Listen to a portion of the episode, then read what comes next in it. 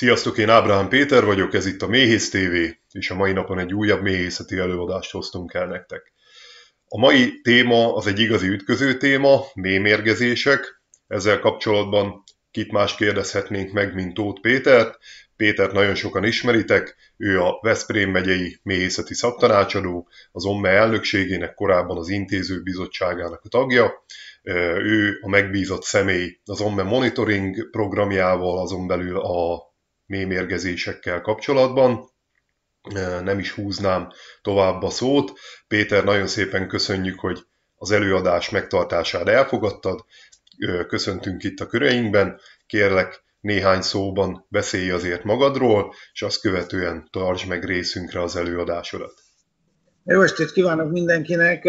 Hát nem tudom, hogy mennyien tudják rólam, hogy azon kívül, hogy méhész vagyok, én ugye növényvédelemben, növénytermesztésben dolgoztam is annak idején, tehát elég sok gyakorlati tapasztalattal rendelkezem ez ügyben, illetőleg amióta nem praktizálok úgy, mint növényvédelmi mérnök, azóta is folyamatosan figyelemmel kísérem azokat a újdonságokat és azokat az új technológiákat, amelyek bevezetésre kerültek. Ráadásul meg kell azt mondjam, hogy ahhoz, hogy a én szakképesítésem változatlan érvényes legyen, nekem öt évente egy tanfolyamon kell részt vennem és elvégeznem, és ezt azóta is mindig megteszem. Egyébként, amióta végeztem az egyetemen, pontosan, szinte napra pontosan egyszerre lettek méheim, és egyszer, egyszerre kezdtem el a munkahelyemen dolgozni. Ez annak idején a szexádi mezőgazdasági kombinát volt.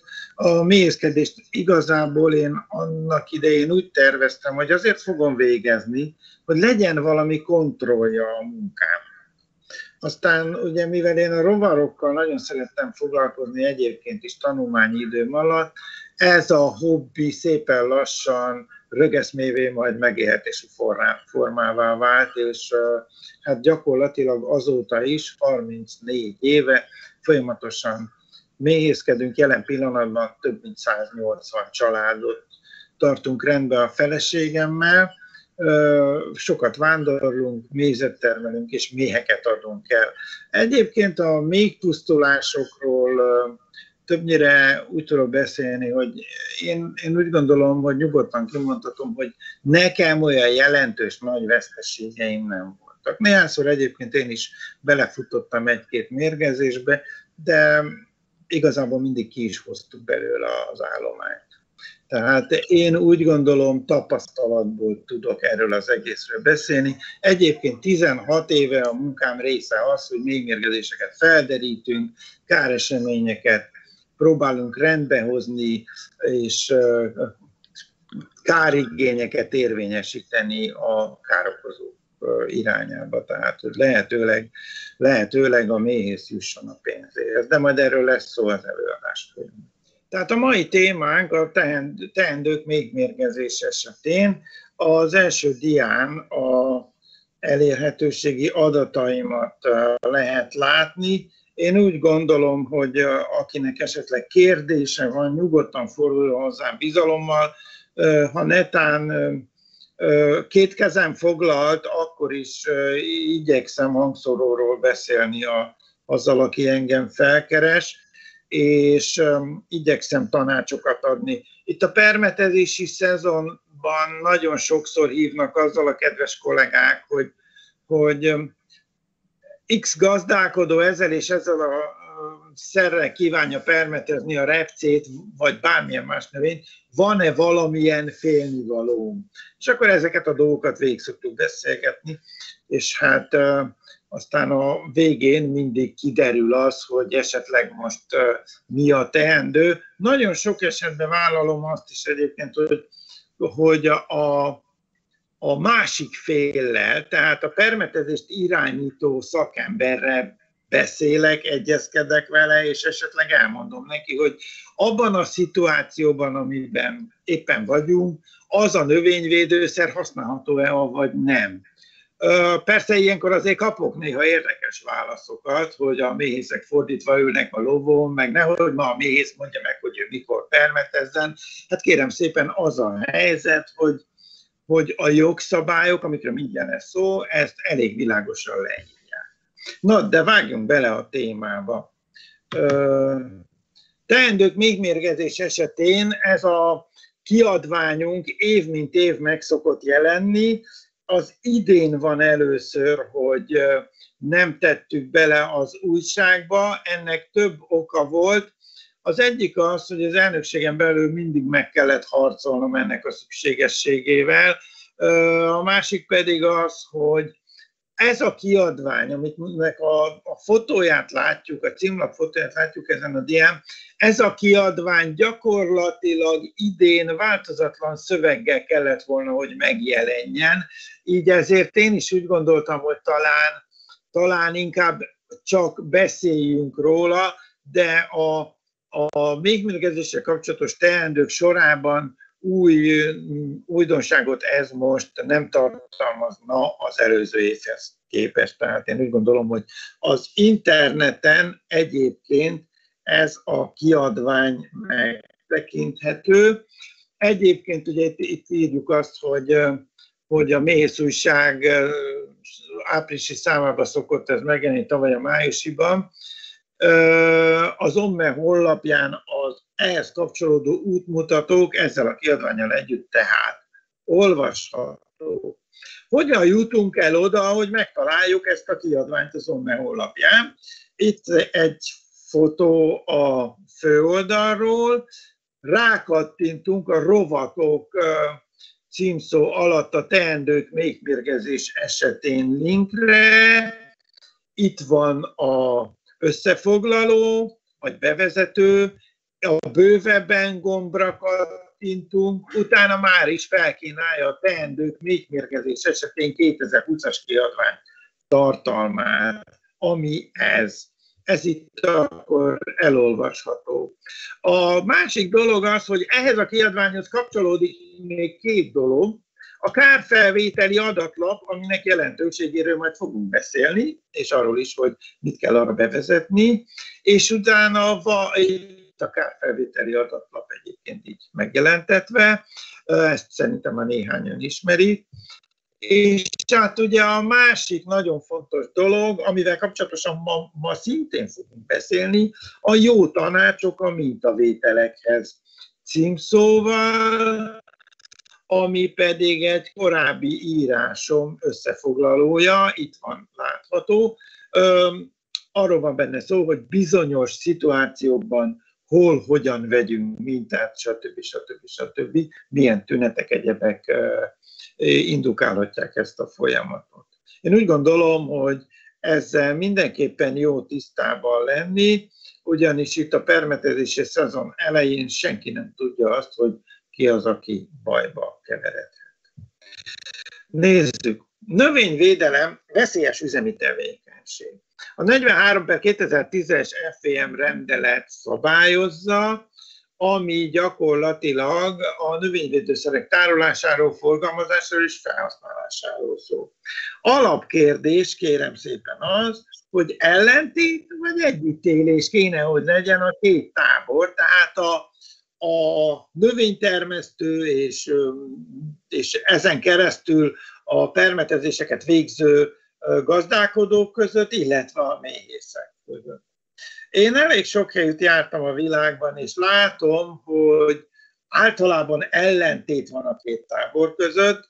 Az én álláspontom az, hogy alapvá, alapjába véve tudomásul kell venni azt, hogy ennek a két, két embercsoportnak, a gazdálkodóknak és a, és a méhészeknek igazából együtt kell tudni élni, és igazából azt kell megérteni, hogy a célok közösek a szántóföldről, illetve a természetből szeretnénk hasznot húzni mindannyian. Na most, a, nézzük meg ennek a 43 per 2010-es rendeletnek a méhészeti vonatkozásait, 15. paragrafus írja le. Alapvetően azt mondja, hogy virágzó kultúrát melyekre kifejezetten veszélyes készítménnyel permetezni szigorúan tilos. Tehát mivel tilos permetezni? méhekre kifejezetten veszélyes szerre. Ez a tiltás akkor is érvényes, ha virágzó gyommal fertőzött, vagy az a szegélyezett, az amúgy még nem virágzó növényállomány. Ez azt jelenti, hogy teljes, totálisan tiltja a permetezéseket méhekre kifejezetten veszélyes szerrel, akkor, ha méhek látogatják a területet.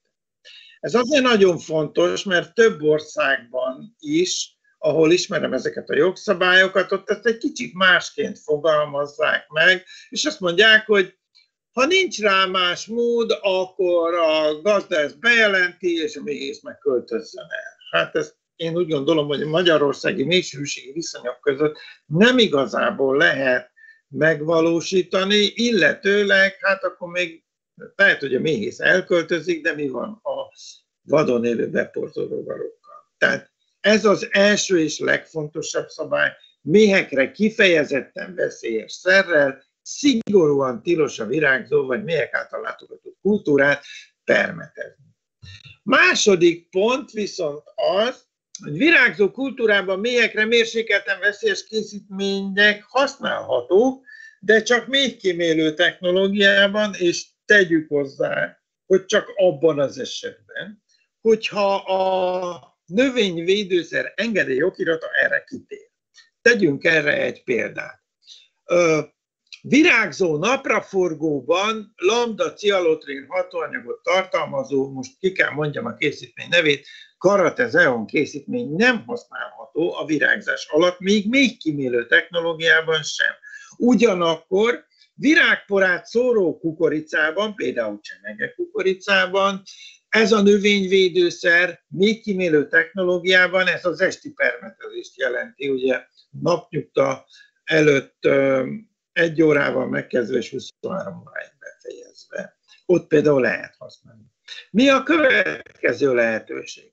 Virágzó kultúrában nappal csak méhekre úgynevezett nem jelölésköteles készítmények használhatók, gyakorlatilag korlátozás nélkül, de ugye az a helyzet, hogy pontosan az OMME által végzett megfigyelések és kísérletek alapján sikerült bizonyítanunk, hogy bizonyos hatóanyag kombinációk nem használhatók, annak ellenére egy virágzó kultúrában nappal, hogy a komponensek, tehát a, mondjuk az acetamiprid ható, tehát az a rovarölő és a tebukonazol, mint gombaölő, egy tank keverékben, virágzó állományban csak este szórható ki. Abban az esetben viszont, hogyha a, a permetezést végző gazda külön menetben hozza ezt ki a táblára, tehát mondjuk az egyik nap megcsinálja a rovarölést, másik nap a gombaölést, akkor ez megtehető fényes nappal. Ami nagyon fontos, hogy egy tank keverékben ezek a készítmények nappal nem szórhatók ki. Menjünk tovább. Most nézzünk meg valamit, mert a méhészeknek egy visszatérő álma, hogy vezessük vissza, mint régen volt, a gazdálkodó bejelentési kötelezettségét. Hát nézzük már meg, hogy mi volt régen. Erről a 2000 évi 35-ös törvény 45-ös paragrafussal rendelkezik, aki kimondja, hogy Ugyanígy kezdődik egyébként, hogy mélyekre kifejezett veszélyes szer virágzóban, vagy mélyek által látogatott kultúrában nem használható. Igen ám, de azt is kimondja, hogy a, a, abban az esetben, ha a gazdálkodó nem lát más megoldást, akkor használhat méhekre kifejezetten veszélyes szert a virágzó kultúrában, csak ezt be kell jelenteni a jegyzőnél. Tehát mit kellett régen bejelenteni? Azt, hogyha olyan szert használok a virágzó vagy mélyek által látogatott kultúrában, ami biztos totálisan napokon keresztül pusztítani fogja a mélyeket. Na ez, ennek a lehetőségnek a megvonásával vált értelmetlenné az, hogy a bejelentési kötelezettség is fennmaradjon mert egyszerűen nem használhat ilyen növényvédőszert a gazdálkodó. Na most ehhez képest, tegyük fel, van egy repcetábla, lepermetezi egy mélyekre kifejezett veszélyes szerrel, akkor oda bevándorolni sem szabad, sőt, a méhész lehetőleg húzza el onnan a csíkot, mert különben a kárát nem fogják kifizetni. Erről szólt ez a jogszabály régen, és én úgy gondolom, hogy ezt, ezt megértjük, akkor azt is világosan látjuk, hogy ez a bejelentési kötelezettség miért maradt el.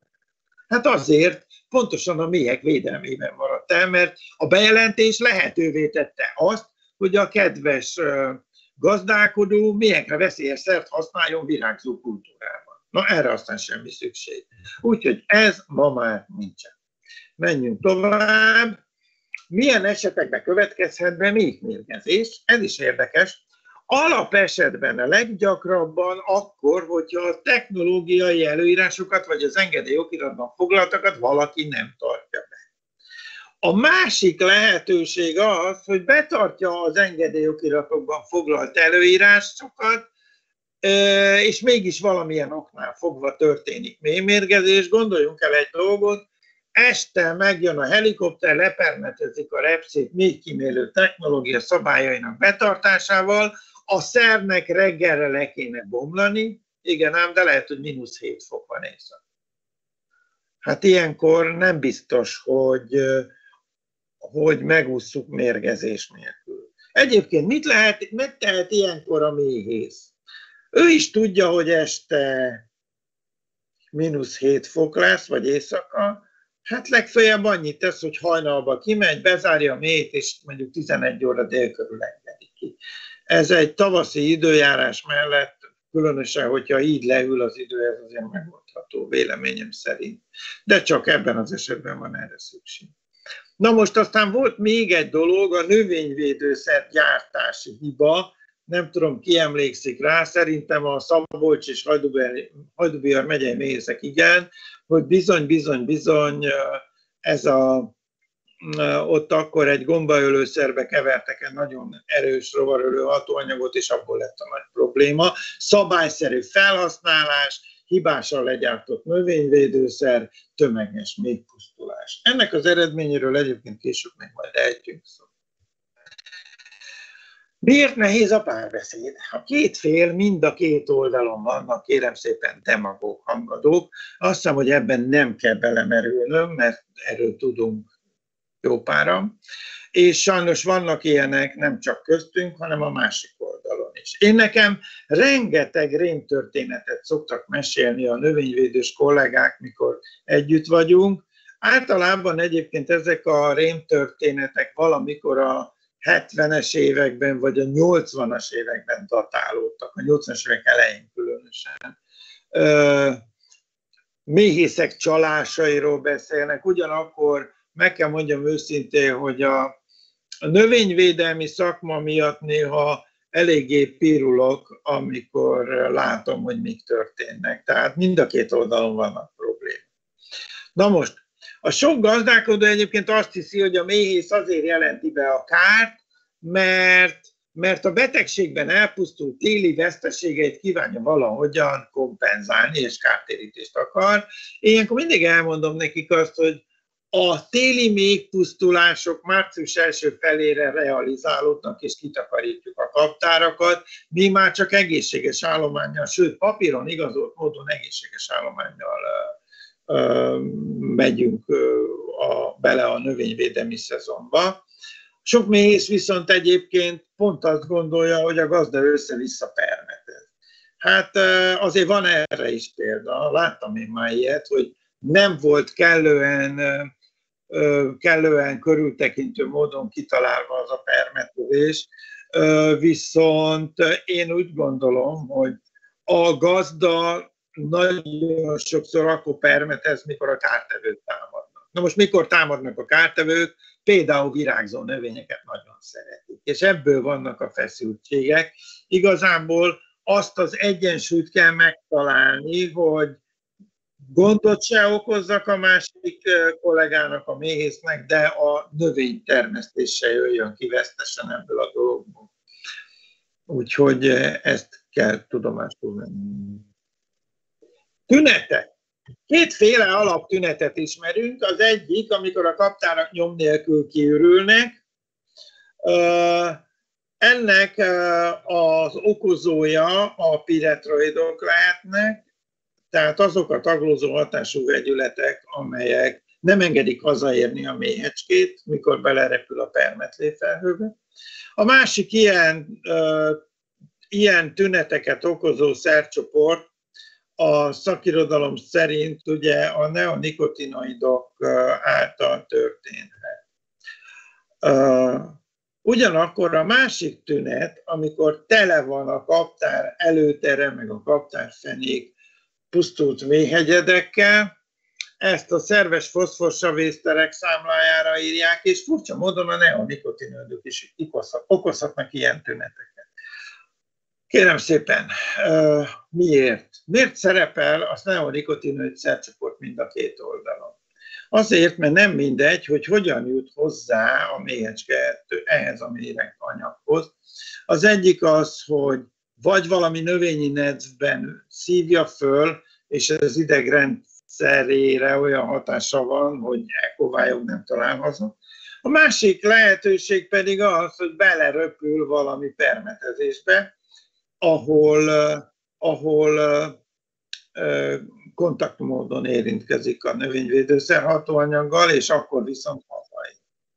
Ami a szomorú, vagy hát az esetek többségében visszajön, hogy voltak eseteink a közelmúltban, amikor ilyen bőséges mennyiség ellenére, és annak ellenére, kimutattuk a károkozó neonikotinoid vegyületet, növényállományt a vizsgálóbizottság annak idején nem talált. Erről is lesz majd később szó, de minden esetre vannak ilyen esetek.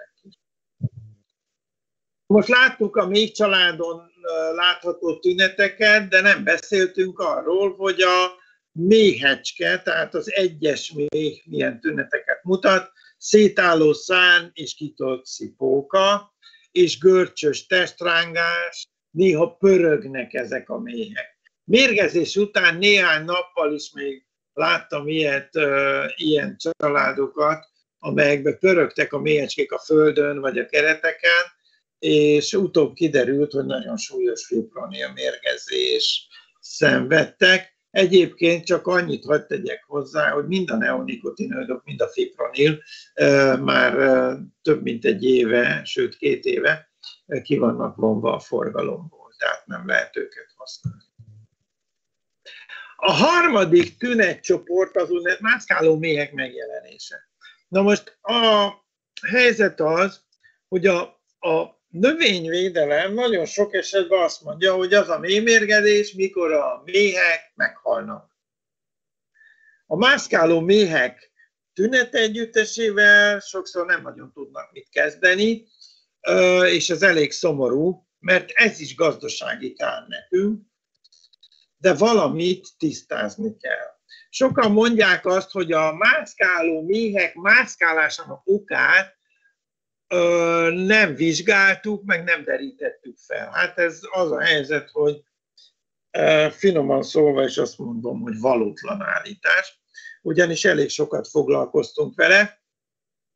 A mász, méhek mászkálását kiváltó tényezők közt kémiai és kortani okok is lehetnek ezek lehetnek enyhe lefolyású mérgezések, sőt, atkaölőszerek maradékai is okozhatják ezt.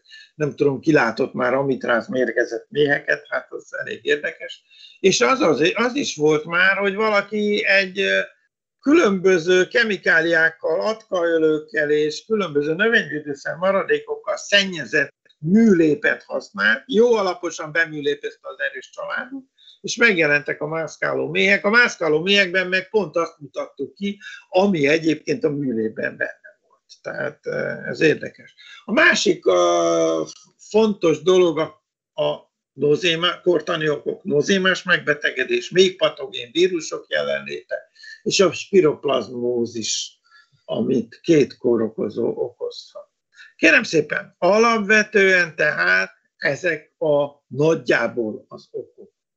És mi van akkor, ha ezek az okok ötvöződnek? És a mászkálás tünet együttesét nem csak egy, hanem több tényező együttesen okozza. Éppen ezért kell a mászkáló méhekből kémiai és kortani célból mintákat gyűjteni, azért, mert egymással párhuzamosan különböző laboratóriumokban meg kell vizsgálnunk azt, hogy most vajon mely tényezők a dominánsak abban, hogy a mászkálás mint probléma, mint tünet kialakul. És hát ugye egy régebbi dia, teendők még mérgezés esetén, 2018-as kiadásunk, és akkor térjünk rá erre a dologra. Ugye első fázis a mérgezéssel kapcsolatosan a mérgezés észlelése. Hullák vannak a kaptár előtt, vagy a kaptárak nélkül kiürülnek. Ugye erről az előbb már beszéltünk. A harmadik tünet a mászkáló méhek megjelenése. De ne felejtsük el, hogy a mászkáló méhek kémiai vizsgálatán túl mindig, ahogy az előbb is mondtam, kortani okok maradéktalan vizsgálatát is én indokoltnak tartom. Tehát kémiai és kortani célból mindenképpen kell mintát venni ezekből a méhekből. Amikor észleltük a mérgezést, az alábbi feladataink vannak. Egy, értesíteni kell a területileg illetékes méhegészségügyi felelőst. A felelős, vagy mi, teljesen mindegy, értesítjük a területileg illetékes hatósági állatorvos. Az állatorvos konstatálja a mérgezés tényét, és értesíti a növényvédelmi felügyelőt. Ők együttesen alkotják azt a mintavételi bizottságot, ami a bejelentéshez képest 24 órán belül fel kell, hogy álljon. Most azért álljunk itt meg egy szóra. Látjuk itt ezt a három lépcsőt. Igazából én úgy gondolom, és ezt több ilyen egyeztető tárgyaláson elmondtam, és le is írtam több esetben a döntéshozóknak, hogy az, hogy itt mindenki szól a másiknak, mint egy riadó lánc, szerveződik a bizottság, hát szerintem csak időveszteség. Én úgy gondolom, hogyha látszik a mérgezés gyanúja, akkor egyből jelen, jelen, föl kell állítani a bizottságot. Nem várni napokat, mert arról még nem beszéltem, hogy a mérgezési eseteink igen jelentős részét pontosan a nem megfelelő piretroidszer használatnak köszönhetjük, köszönés idézőjelben. Na most ugye ez mit jelent? Azt, hogy ha a bizottság fölállítása mondjuk egy-másfél napot tolódik, mert ugye mi észreveszem, jelentem, ő is jelenti, és akkor föláll a bizottság, addigra lehet, hogy a hatóanyagot, hatóanyag nyomát ott aludhatjuk. Úgyhogy ez nagy gond, ez a sok áttétel. Én úgy gondolom, hogy ez jó lenne, ha egyszerűbb lenne. Felmerül néhány kérdés. Egy tagja-e a bizottságnak a károsult méhész? Nem. Nem is gyűjthet mintákat, és ez nagyon fontos. Később egy bírósági eljárás kapcsán, ha kiderül, hogy a méhész bármihez is hozzányúlt, hát akkor lehet, hogy fél évbe tart, mire kimosakodja magát ebből a dologból a bíróság előtt. Nagyon sok időveszteséget okozhat ez a dolog. Jelen kell lenni a mintavételnél a vélelmezett károkozónak. Kérem szépen, nem, nem kötelező, hogy ott legyen, nélküle is lefolytatható az eljárás. Ugye a károkozó elvárása a következő. Növényegészségügyi felügyelő nézze meg, hol a méhészet, menjen be a földhivatalba, keresse ki, hogy ott a méhészethez képest három kilométeres sugarú körben kik gazdálkodnak, mindenkit értesítsen ki, és hívjon meg a mintavételre. Hány nap telik el ez idő alatt könyörgöm? és mennyi növényvédőszer hatóanyag bomlik le nyomtalanul, ha ezt így csinálnánk. Éppen ezért annak idején, mikor az eljárás rendet kialakították, akkor is azt írták le, hogy nélküle, tehát a károkozó, vélemezett károkozó nélkül, személye nélkül is lefolytatható a mintavétel. Kell-e az önkormányzati jegyző a mintavételhez? Nem kell, nem írja elő semmi, ugyanis a növényvédelmi felügyelő hatósági állatorvos már maguk hatósági személyek, tehát nem kell ebbe még valakit bevonni. második fázis, ugye ez volt ez a riasztás, volt az első észlelés és riasztás. Második fázis a minták begyűjtése.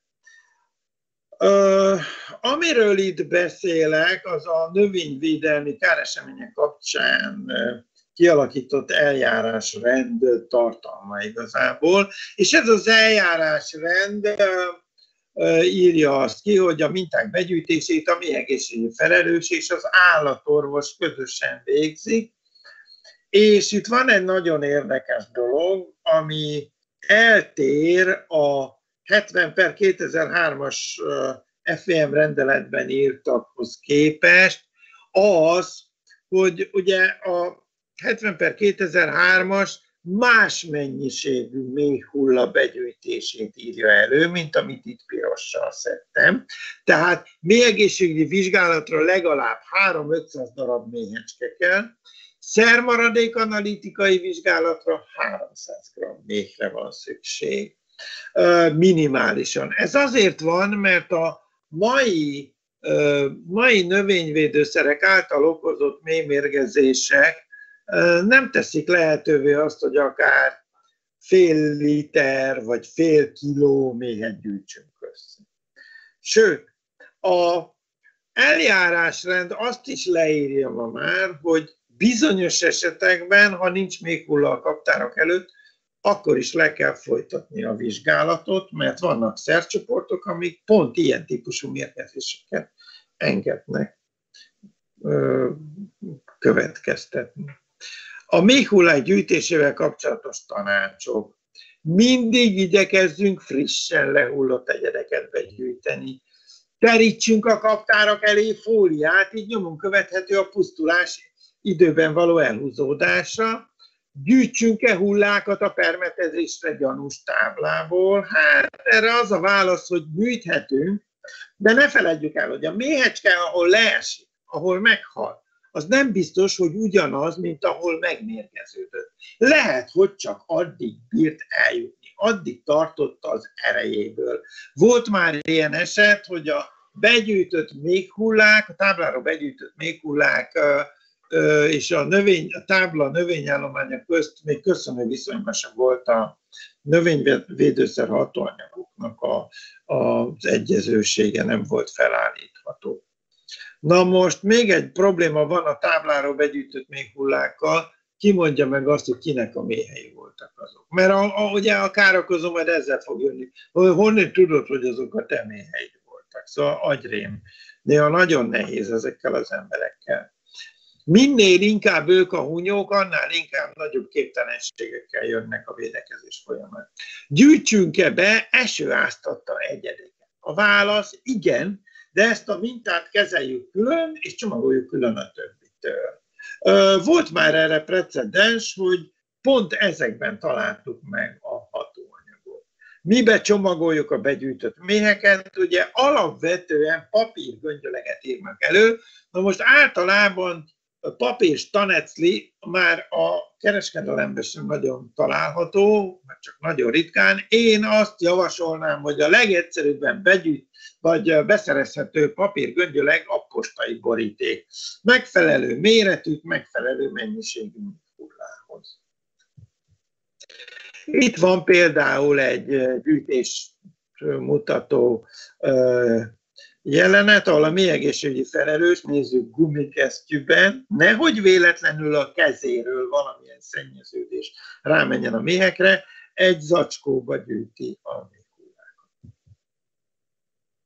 Friss és régi hullák, ez gyakorlatilag elkülöníthető ö, szemmel, szerintem nem is nagyon kell beszélnem róla, látszik a különbség a két felvételen, hogy melyik a friss és melyik a régi. Igen, a frisset gyűjtsük, mert a régi csak fölhigítja a mintát, és lehet, hogy pont ez a higítás fedi el azt a koncentrációt, amit a gépek, a laborgépek még éppen látnak.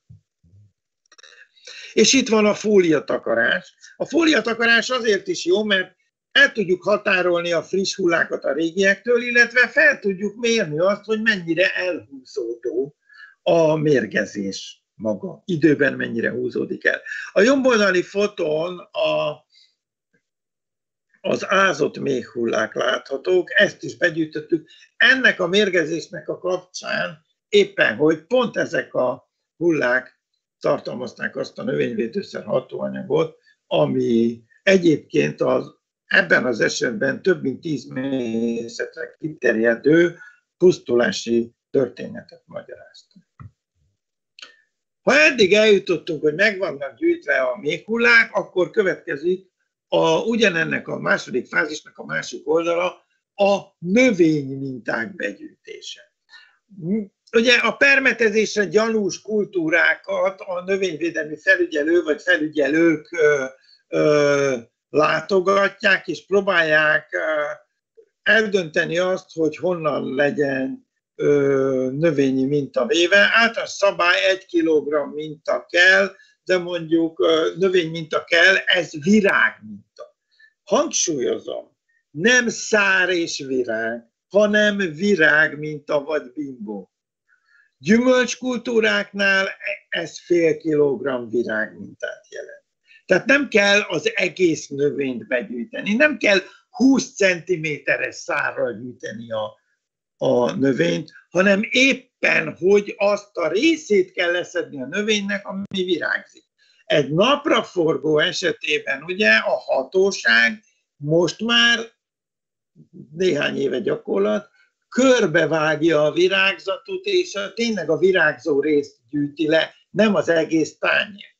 Az Országos Magyar Mészeti Egyesület pedig ezen túlmenően szokott olyan mintavételeket például a napraforgóról végezni, hogy levágjuk a, a csöves virágokat, amit ugye a hatóság is, de meg is hámozzuk a növényt, így egy növény mintából három minta születik, az egyik a virág, a másik a bérszövet, a harmadik meg a külső héja.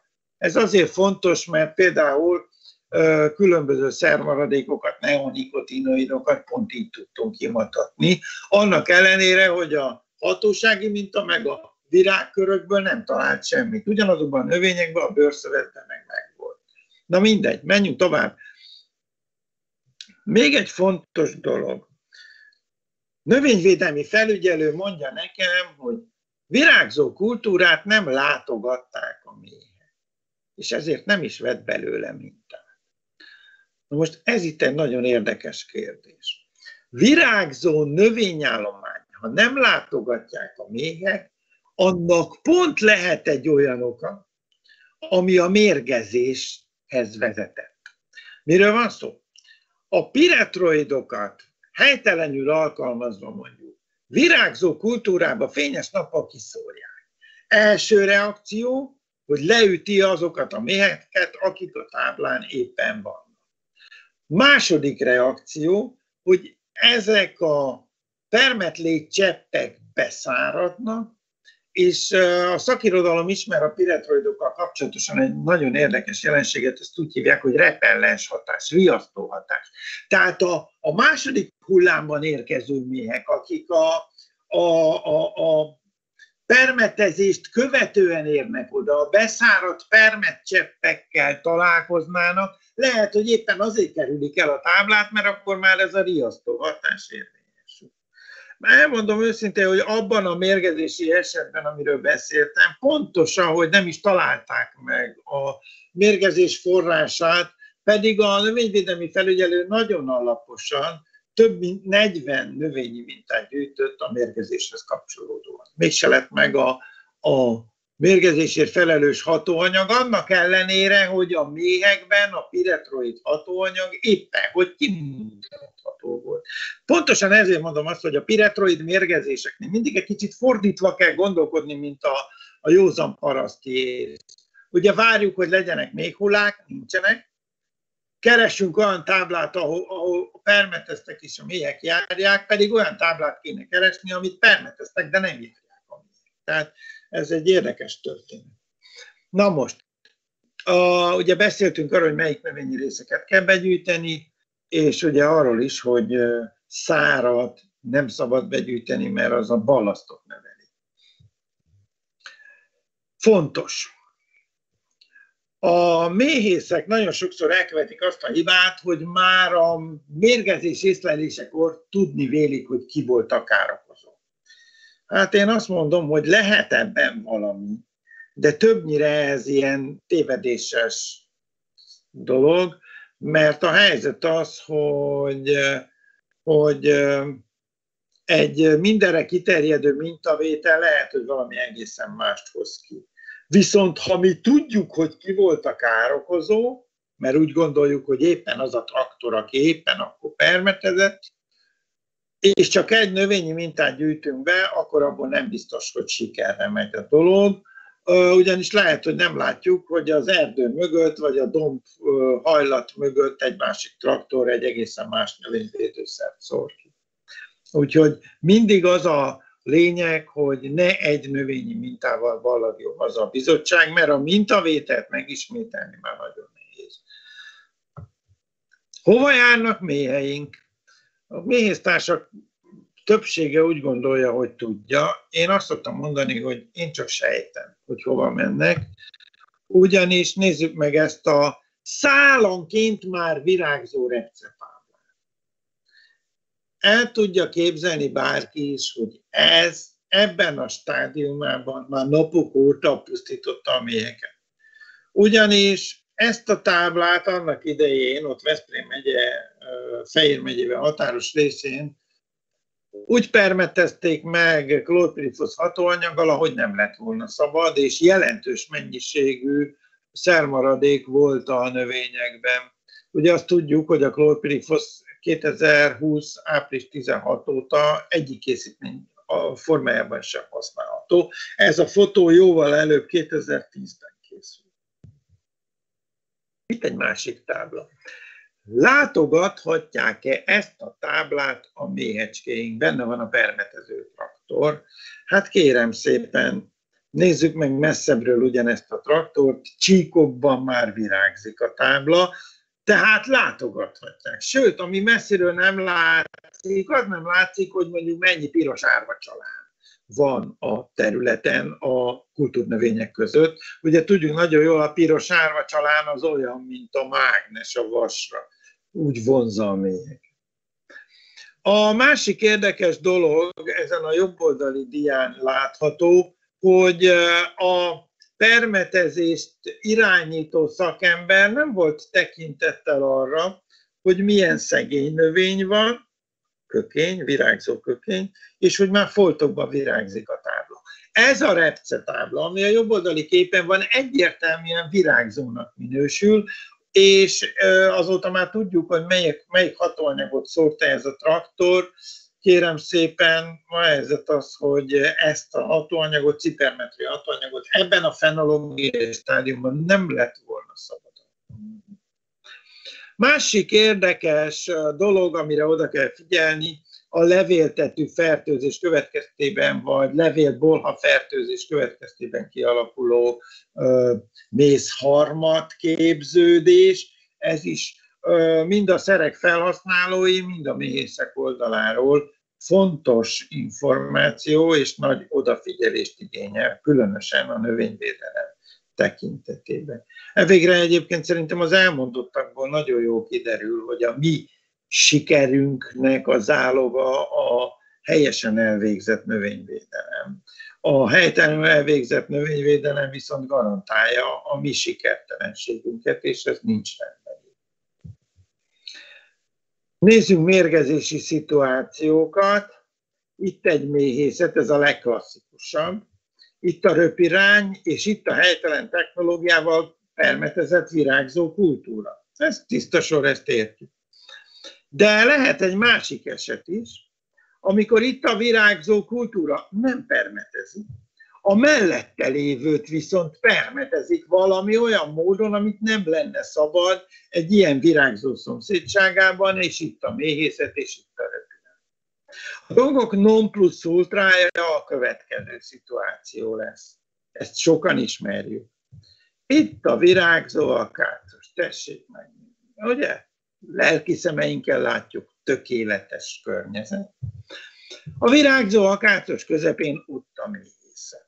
Igen ám, de a virágzó akácosba beékelődve viszont ott van mondjuk egy gabonatábla, amit nappal szórnak meg egy méhekre, mondjuk mérsékelten kockázatos piretroiddal, ezt egy ilyen helyzetben csak estupermetezés formájában lehetne lepermetezni még kimérő technológiával, illetve mélyekre nem jelölés köteles szerekkel, és ezt mi indokolja a virágzó környezet. Tehát erre figyelni kell a És itt van egy gyakorlati példa, ez uh, itt volt Veszprém megyében, a gabonát, a virágzó facére és a mustára határos gabonát akármivel permetezni nem lehet. Azóta kiderült egyébként, hogy ez a ez a permetező gép, ez amúgy méhekre nem jelölés köteles gombaölőt szórt, úgyhogy szerencsénk volt. Na most, ugye az előbb föltettem a kérdést, hogy hova röpülhetnek méheink repce virágzás idején. Ki gondolná, hogy 2019. április 26-án repce virágzás dandárjában a begyűjtött virágpor nagy része a rózsafélékről, valamilyen, valamilyen gyümölcsről, vagy nem tudom miről származott. Ugyanakkor a begyűjtött virágpornak csak a 32%-a volt repce.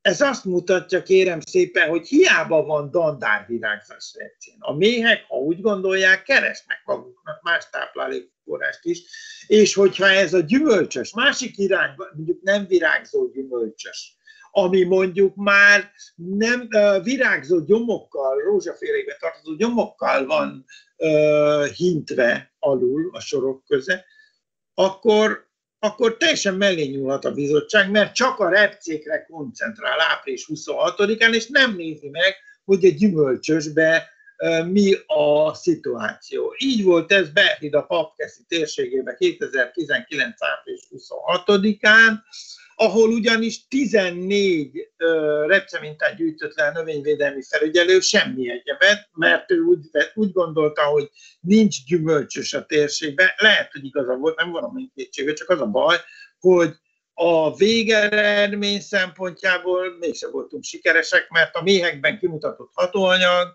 a repcékben nem volt benne. Na most, napraforgó virágzáskor ugyanez a helyzet. Nézzük csak meg. 2019. 7. hó 1-én vagyunk Kunszent Miklóson. A napraforgó virágpor az gyakorlatilag elenyésző. Ebben a mintában a útifű, a láncsás útifű, meg a többi útifű félék virágpora viszont 36 százalék. Ki gondolná, hogy ez az amúgy jelentéktelennek tűnő gyomnövény ennyire vonzza a méhelyeket? Na most egy mélymérgedés felderítésénél azért ezt is végig kell gondolni, hogy vajon a táblák szegélyei nem lehet-e, hogy oda csalogatják a méheket. Tehát abszolút nem biztos, hogy napraforgó virágzás alatt az egész nap csak kizárólag a napraforgót méhek. Mennek oda is, meg mennek máshova is. És ezért nehéz a felderítés ebben a mai világban. Na most, ránézésre el tudom-e dönteni azt, hogy ezt a, ez a tábla a mérgezés forrása, vagy ez a növény minta a mérgezés forrása. Ugye a növény minta tele van kártevőkkel, repcefénybogárral, a táblában meg ott a friss csapa. Kérem szépen, lehet-e azt mondani erre a növénymintára, hogy ez biztos nem tartalmaz semmilyen mélyekre veszélyes anyagot, mert tele van bogárkákkal? Kérem, meg lehet lepődni, sajnos egy ilyen növényminta, mint például ez is, ami a képen van, igenis, hogy tartalmazta a mélyekre veszélyes anyagot, csak éppen ezek a bogarak arra nem voltak érzék. A permetezési csapa traktornyom, ez lehet egy jó támpont, de mi van akkor, hogyha a légi védelem történt valamilyen formában, akkor nincsenek csapák.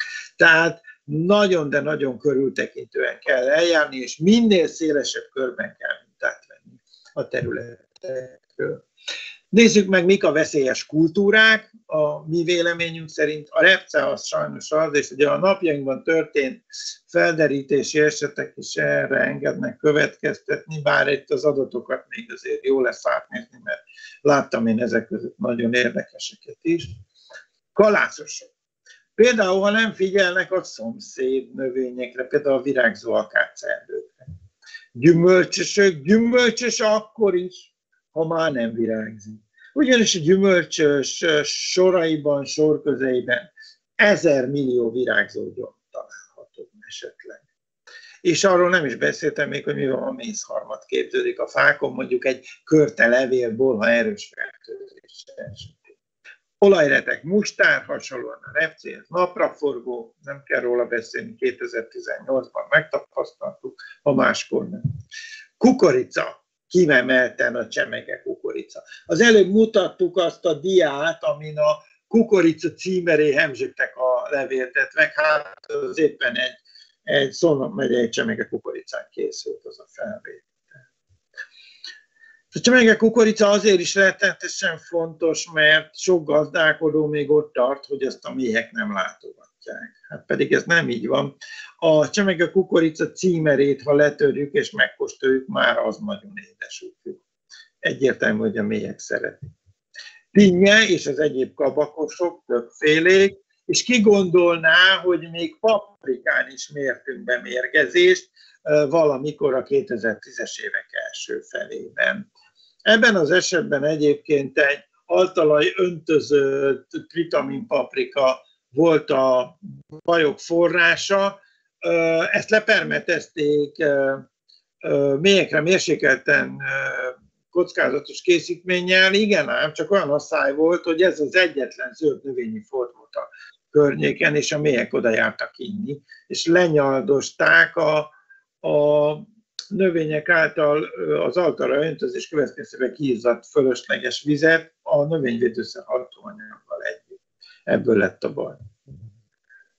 Na most, ami fontos, hogy az Országos Magyar Mészeti Egyesület, a Növényvédelmi Kamara, a NÉBI kormányhivatalok együttesen évek óta, most már 2012 óta folyamatosan vizsgáljuk azokat a helyeket, amelyek növényvédelmi szempontból forró pontnak tűnnek, és mindig találunk szabálytalanságot.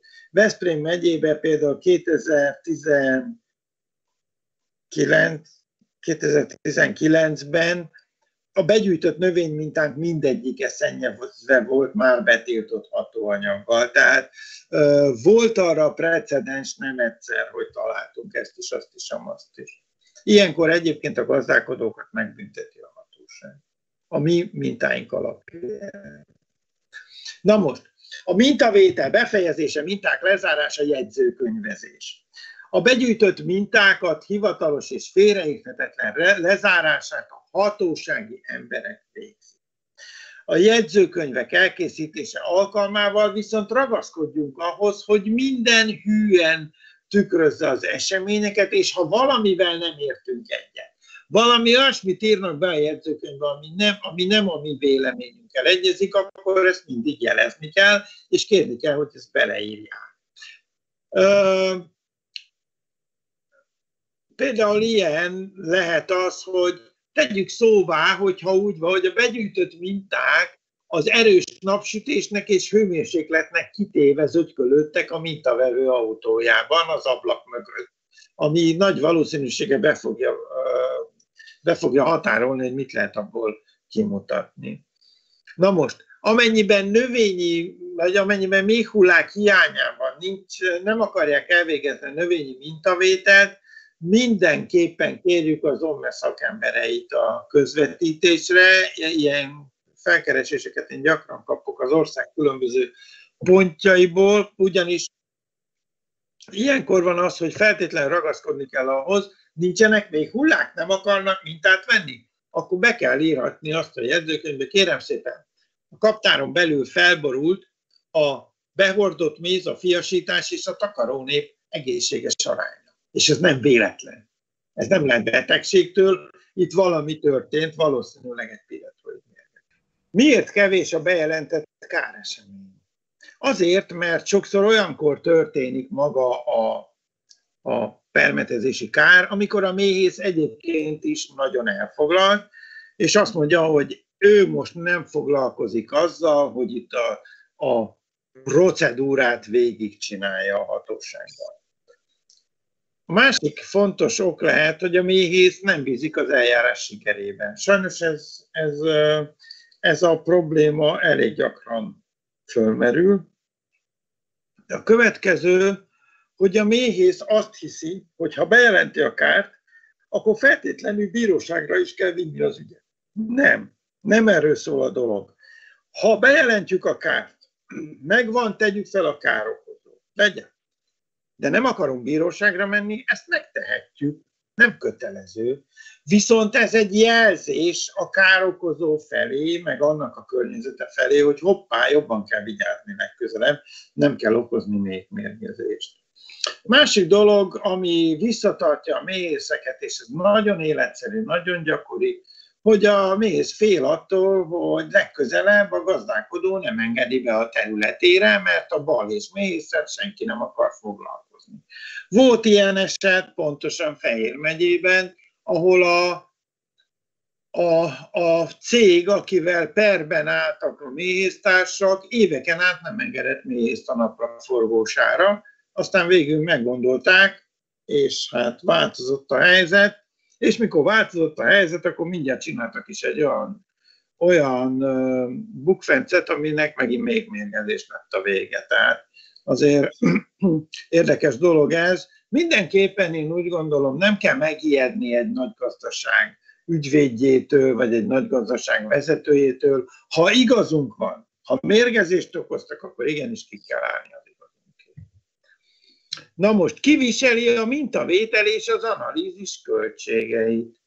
Hát ettől is szoktak félni a mészek, hogy maga a vizsgálat, a nyomozás neki mennyi pénzébe kerül. Hát meg szeretném nyugtatni a kedélyeket, hogyha nincsen meg a felelős, akkor az állam viseli a költségeket, ha megvan a felelős, akkor viszont az egész procedúrát neki kell kifizetni utólag, és ez nem szokott, nem szokott kevés pénz lenni. Tehát azért itt, itt azt kell mondjam, hogy a károsult semmiképpen nem vihető bele újabb anyagi, anyagi befektetésekbe.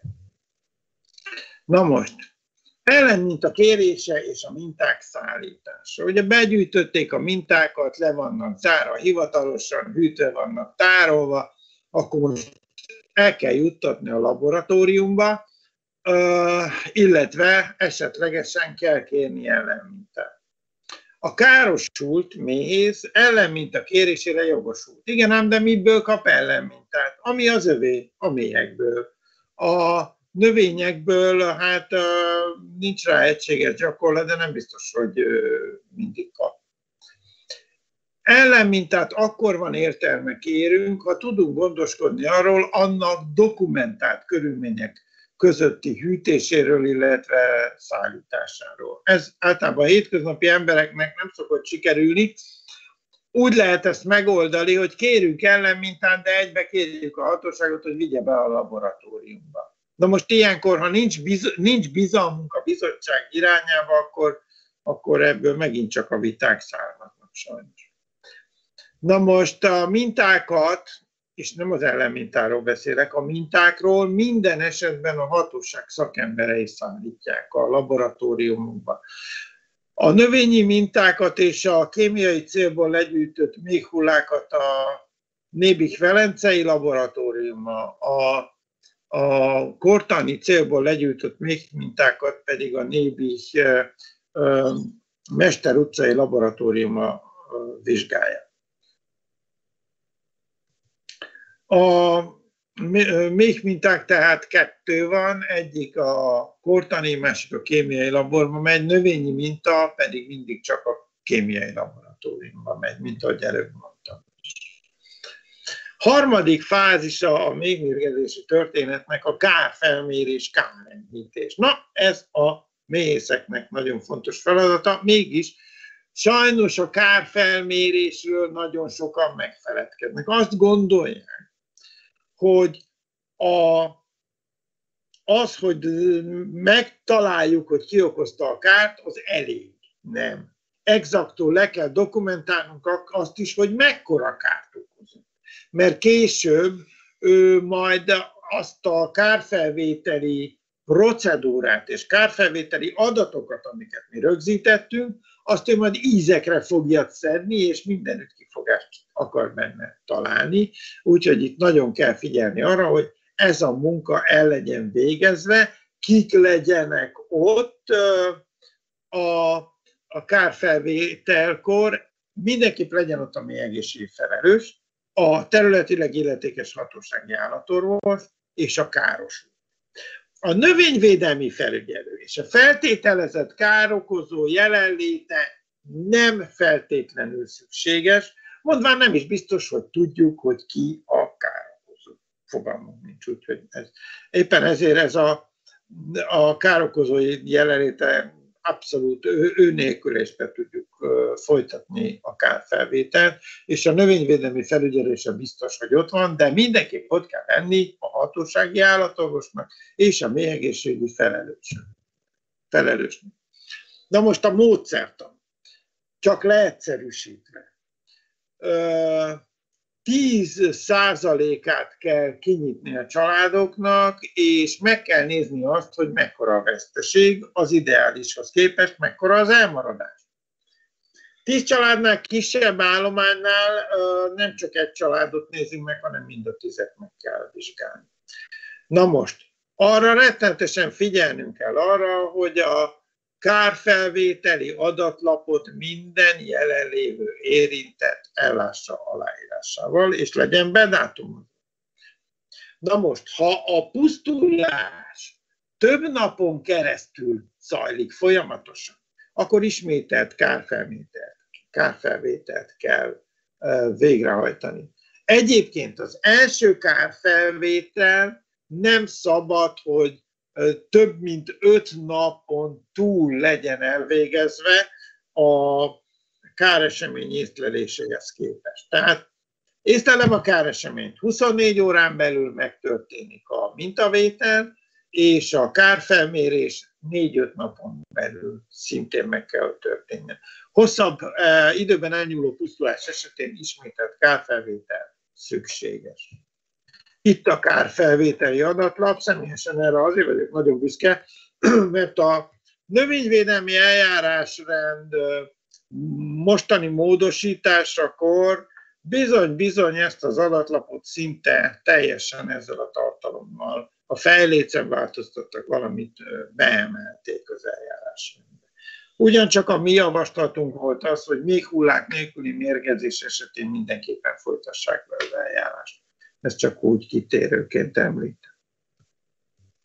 Károk enyhítése, ez a méhész feladata, a méhullák, ha vannak, eltávolítása a kaptárfenékről, illetve a kaptár előtti területről. A fóliatakarás ugye itt is hasznos lehet. Etetés, ezeket a legyengült családokat valahogy föl kéne tángálni, etetni kell őket, esetlegesen egyesíteni kell, ha annyira összerogytak ezek a családok. Ez az utóbbi tíz évben leginkább a Szabolcs és Hajdubihar megyei még mérgezés, a fitroné mérgezéskor volt, volt komoly feladat.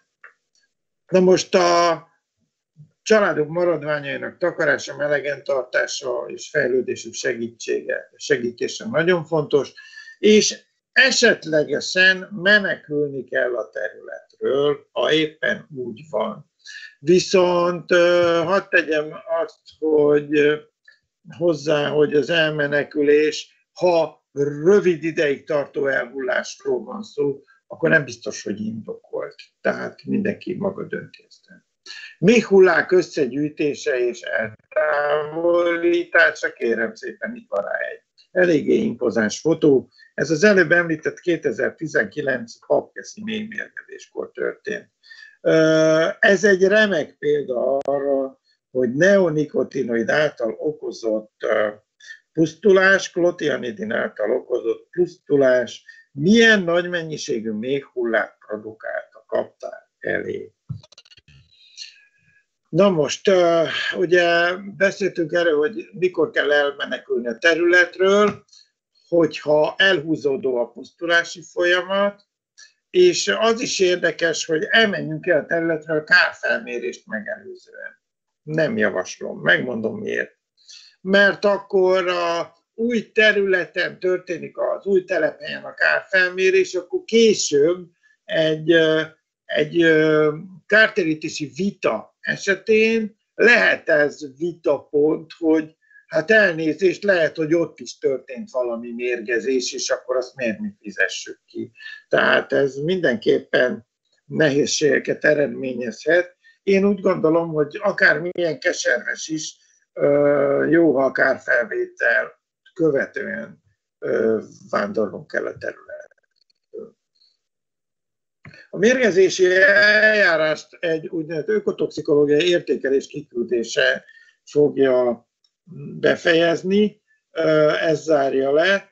Egyébként, hogy ezt az ökotoxikológiai értékelést ma már a méhész megkapja, szintén mi verekedtük ki a hatóságnál, mert elég megalázónak éreztem én azt, hogy a mérgezés megtörténik, bejelentjük, végigcsináljuk a procedúrát, és végén a papírokból mindenki kap, csak az az egyetlen ember nem, aki a kárt észlelte és a panaszos. És erre mondja azt a hatóság, hogy hát a panaszos az panaszos, az ügyfél pedig az, aki ellen az eljárást indítottuk. Na, azóta már ebben változás van, és a károsult méhész megkapja az ökotoxikológiai szakvéleményt, hála Istennek. Kellett hozzá néhány év, mire ezt elértük. Na most a, ez az ökotoxikológiai szakvélemény és a kár adatok együttesen szükségesek ahhoz, hogy a károkozót felkeressük és megpróbáljunk kiegyezni vele a kár kifizetéséről.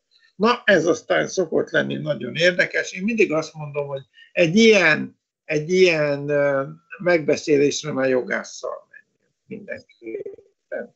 És egyébként azt mondják ugye, hogy a, az egyességek azok lehetnek peren kívüliek, mint a jelen esetben is, a már többször hivatkozott Szabolcs és Hajdubihar megyei mégmérgezés károsultjait látjuk.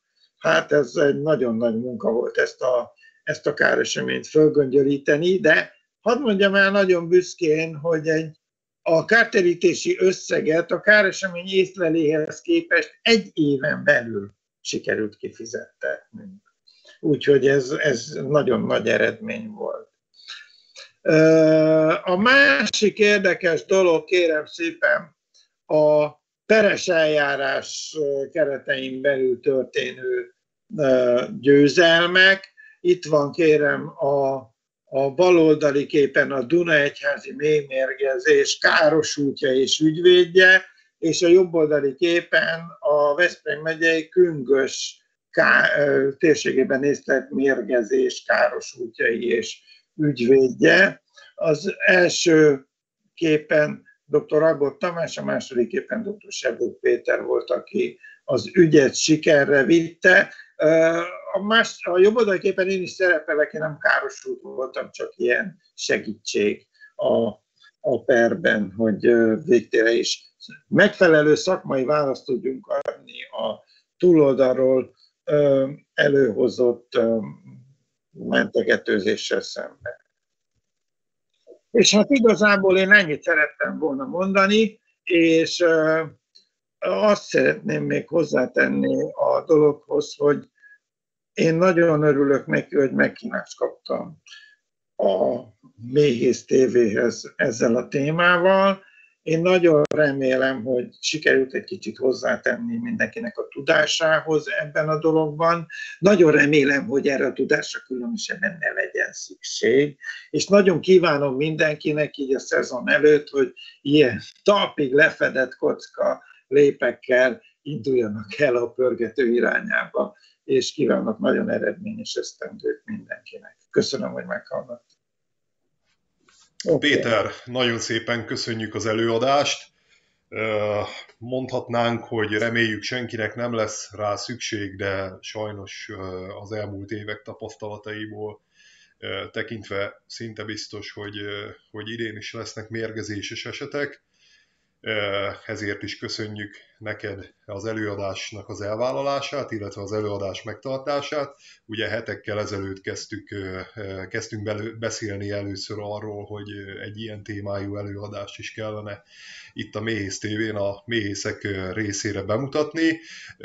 Ugyan nagyon sokan, tényleg nagyon sokan találkozhattak a általad is említett kiadványokkal, de reméljük, hogy mi is hozzá tudunk tenni egy kicsit ahhoz, hogy minél több méhészhez eljusson a teendőknek a, a, a pontos sora, illetve maga a lehetőség, hogy van, van kihez fordulni akkor, amikor bekövetkezik ez a nem várt esemény. Úgyhogy Péter, nagyon szépen köszönjük, hogy itt voltál, nagyon szépen köszönjük, hogy megtartottad ezt az előadást, és nagyon szépen köszönjük azok nevében is, akik ebbe a szerencsétlen helyzetbe kerülnek, és fognak téged keresni. Ugye az előadás elején elmondtad, hogy kereshetnek direkt téged is, úgyhogy biztos, hogy lesznek hívásaid, biztos, hogy lesznek leveleid, a tapasztalataink az a nézőinkkel kapcsolatban, hogy elég aktívak, elég sok kérdést szoktak feltenni, akár rajtunk keresztül, akár direkt az előadóinknak, tehát nyugodtan a nézőkhöz szólok, hogy nyugodtan keressétek Pétert, nyugodtan tegyétek fel a kérdéseiteket, akár itt a videó alatt írásos formában. Mi ezeket el fogjuk juttatni Péterhez, fog rájuk válaszolni, és akkor meg fogjuk írni a részletekre.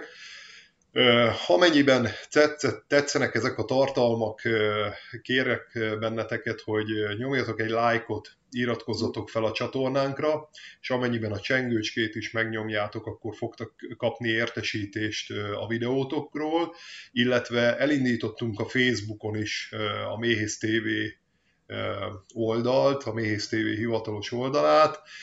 Ezen a felületen is próbálunk nektek információkkal szolgálni, akár a csatorna tartalmával kapcsolatban, akár más fontos, de ehhez kapcsolódó tartalmakkal kapcsolatban. Péter, nagyon szépen köszönjük még egyszer, hogy itt voltál kívánunk neked sok sikert és jó egészséget erre a szezonra és a következőkre is. Mm, köszönjük szépen a nézőknek, hogy itt voltatok. Mi kicsit itt a Tóth Péterrel már belecsúsztunk az éjszakába a videó felvételével kapcsolatban, úgyhogy nézzétek el nekünk, nekünk, nekünk azt, hogyha kicsit szétszórtak vagyunk. Találkozunk a következő videóval, és sziasztok! Viszontlátásra!